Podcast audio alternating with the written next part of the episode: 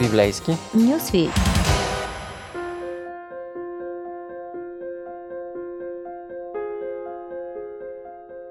Здравейте, приятели! Аз съм Ради, а вие сте с библейски Нюсвит. А, време, в което днес ще си говорим за библейският Шекспир. Сигурно се досещате кой е той. Има изключително богат поетичен език и темите му са общо човешки. Това е един от най-големите пророци на Стария Завет.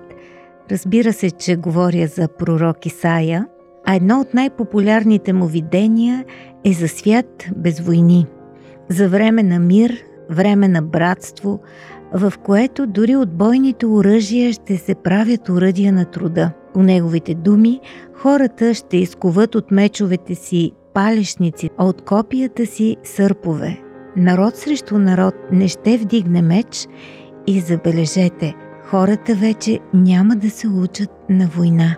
Очевидно е, че днес още чакаме да дойде този свят, без смърт и болка, още чакаме новия град на мира, както го нарича пророк.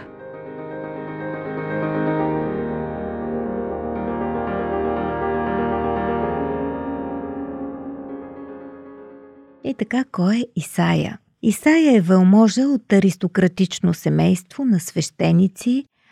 Рода му е сроден с царската династия. Роден е в Ерусалим през 8 век преди Христа, уточнява се и годината 765. Вероятно е призован по-рано от срещата, която самия той описва с Бога, която му дава летящ старт на кариерата. Това се случва по време на богослужения. Исаия вижда Бог да седи на висок и издигнат престол и полите му изпълват храма. Над него стоят серафими. Това са специални ангели, които го славят. Сцепенен от видението, пророкът мисли, че ще умре, защото няма как грешен човек да остане жив в присъствието на Бога. Исаия се чувства нищожен и крайно недостоен, защото обяснява той съм човек с нечисти устни и живея между такива хора. Тогава един от тези серафими се отделя, отива до жертвеника, взема въглен с метална щипка и го допира до устните на пророка. Това е видение или може би е самата мистика на въглена, едно докосване, което отнема греха на пророка. После се чува Божия глас. Кого да изпратя? Кой ще отиде за нас? Исаия отговаря, Господи аз, прати мене. И още тук усещаме, че Исаия активно ще участва в духовния, обществения живот на страната си и специално на столицата Ерусалим. Той е истински патриот и човеколюбец, човек, който обича страната и народа си, призовава хората към духовност, към доброта, към висок морал, разобличава управниците, богатите хора, които живеят разкошно и се отнасят жестоко и несправедливо с бедните, с слабите, с беззащитните. Понякога съпровожда своите изявления с различни провокации, за които днес вече щеше да е с диагноза и може би затворен в някоя клиника, кой знае. Но ние днес си говорим за някои от темите му и за по-особените събития в живота му. И ето още едно важно събитие от неговия живот, от неговата кариера на пророк, Исаия има роля в спасяването на Ерусалим. Всъщност Исаия започва своята работа в трудно време, а Сирия е новата суперсила, която вече е подчинила Северното царство, Израил. Юда все още се бори за независимост. Нейният цар Езекия е пред избор – дали да се предаде като плати налог на асирийците и стане част от империята или да воюва с тях? Какво решение ще помогне на нашата малка нация да оцелее, да се коалираме с силните или да се бием с тях? Езекия решава да не се дава на асирийците и работи здраво, за да се подготви за отбрана, укрепва стените на Ерусалим, ремонтира и подобрява системата за водоснабдяване и повишава данъците, за да екипира нормална армия. Като един от приближените до царя, Исаия също участва във военните приготовления. Няма лошо, че хората искат да се защитят, но според пророка проблемът е, че не мислят каква е духовната причина за тяхната беда.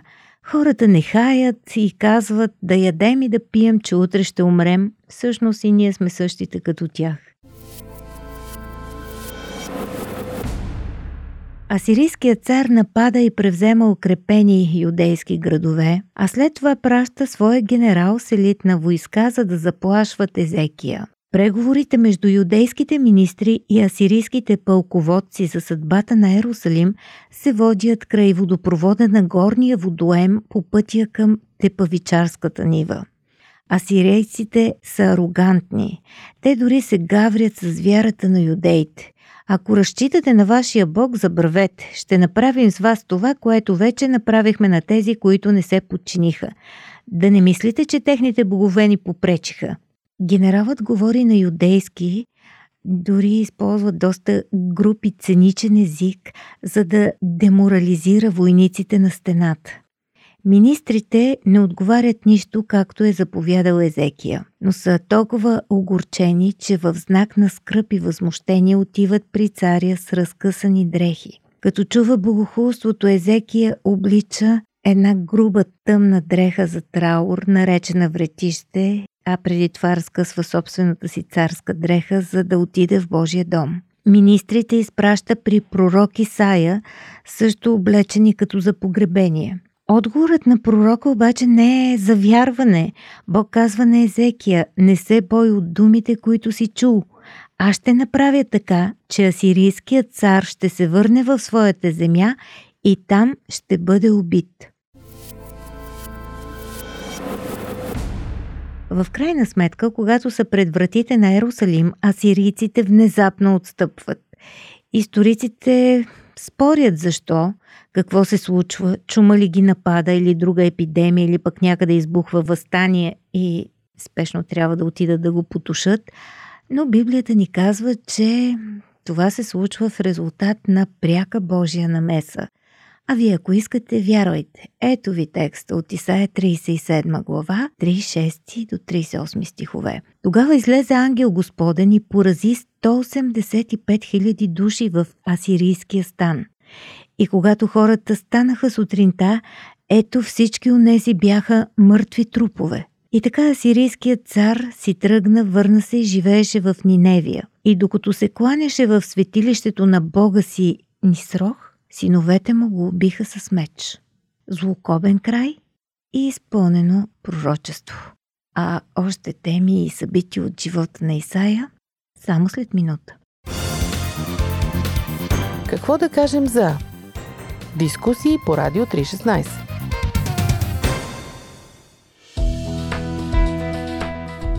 Радио 316, точно казано.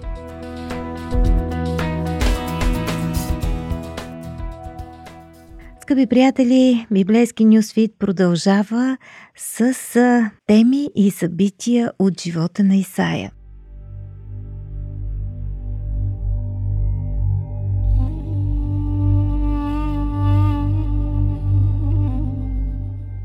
Едно от най-непримиримите и болезнени послания на Исаия е насочено срещу храмовите служби.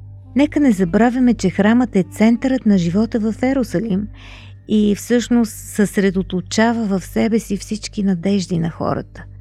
А какво става сега? Срещу кого всъщност са суровите изказвания на пророка? Та нали това са святите жертвоприношения, които носят очистване от греха и те са дадени от Бога, а сега неговият пророк говори срещу тях. Казва, че на Бога му е противно, че той е преситен от кръвта на телета и агнета, че изпитва страхотна досада, че не иска от тях да тъпчат дворовете му и че няма нерви повече да търпи празника заедно с престъпленията. Даже днес е трудно да слушаме такива думи. Но пророческите думи за това са пророчески – те не засягат само своето време, но се простират към нас. Говорят за проблемите на човешкия вътрешен живот, за склонността ни да бягаме от Бога, за подмяната на общуването с Него, с ритуали, с курбани, с формални заучени молитви. И днес се говори, че повечето вярващи са отворени единствено към ритуалите. Един от модерните философи нарича този вид християни християнити.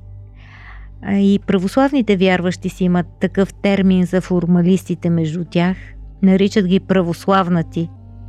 Те търчат за върбови клонки и орехова шума, но пропускат да се срещнат с Бога, не общуват с Него и почти не го познават, по думите на един от днешните духовни лидери. Проблемът, разбира се, цъфти във всички деноминации, така че това е една от големите теми на Исаия, които ни засягат и днес.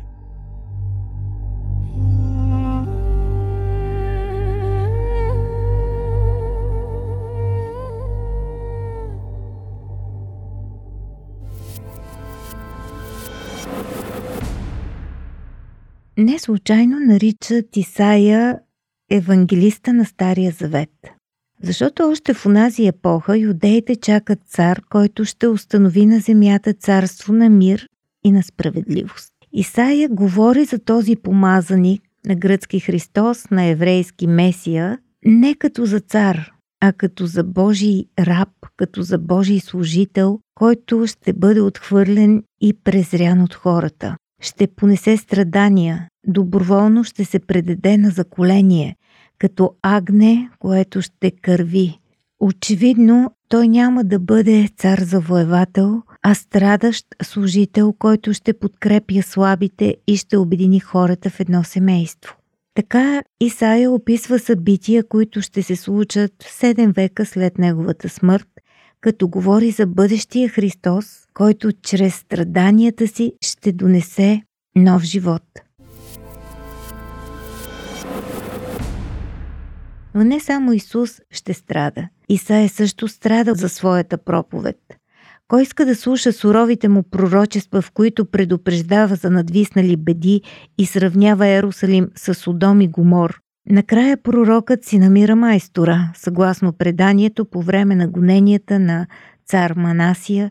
Исаия е сложен в дънер на дърво и е разрязан на две с дървен трион.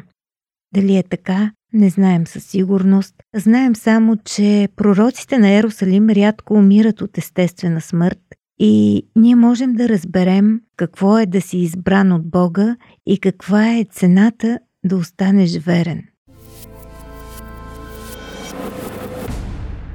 Но пророчествата на Исаия се сбъдват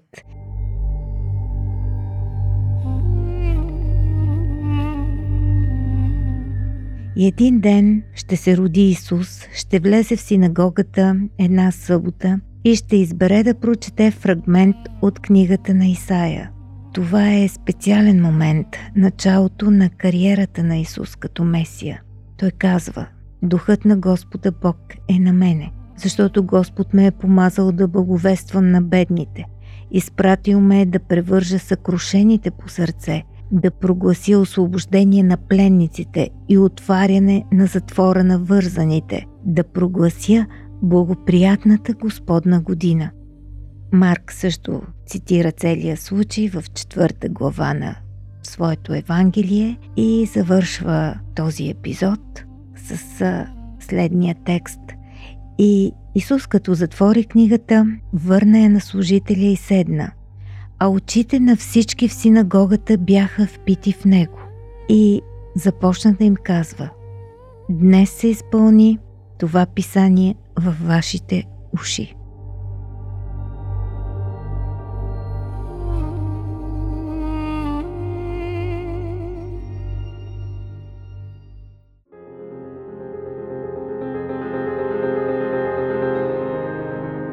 И накрая още една тема от Исаия, тази с която започнахме. В пророчествата на Исаия има един плътен слой за тържеството на Бога в новия град на мира, новият Ерусалим, както го наричат пророците. Това всъщност е идеалът на човечеството. Исаия говори за обединението на всички народи, за времена на мир и процъфтяване. Така че в тази перспектива бъдещето е добро за човека и един ден това ще стане. Завършвам с един от последните текстове на пророка Исаия 65 глава. Господ казва, понеже ето, създавам ново небе и нова земя. И предишните неща няма да се спомнят, нито ще дойдат на ум.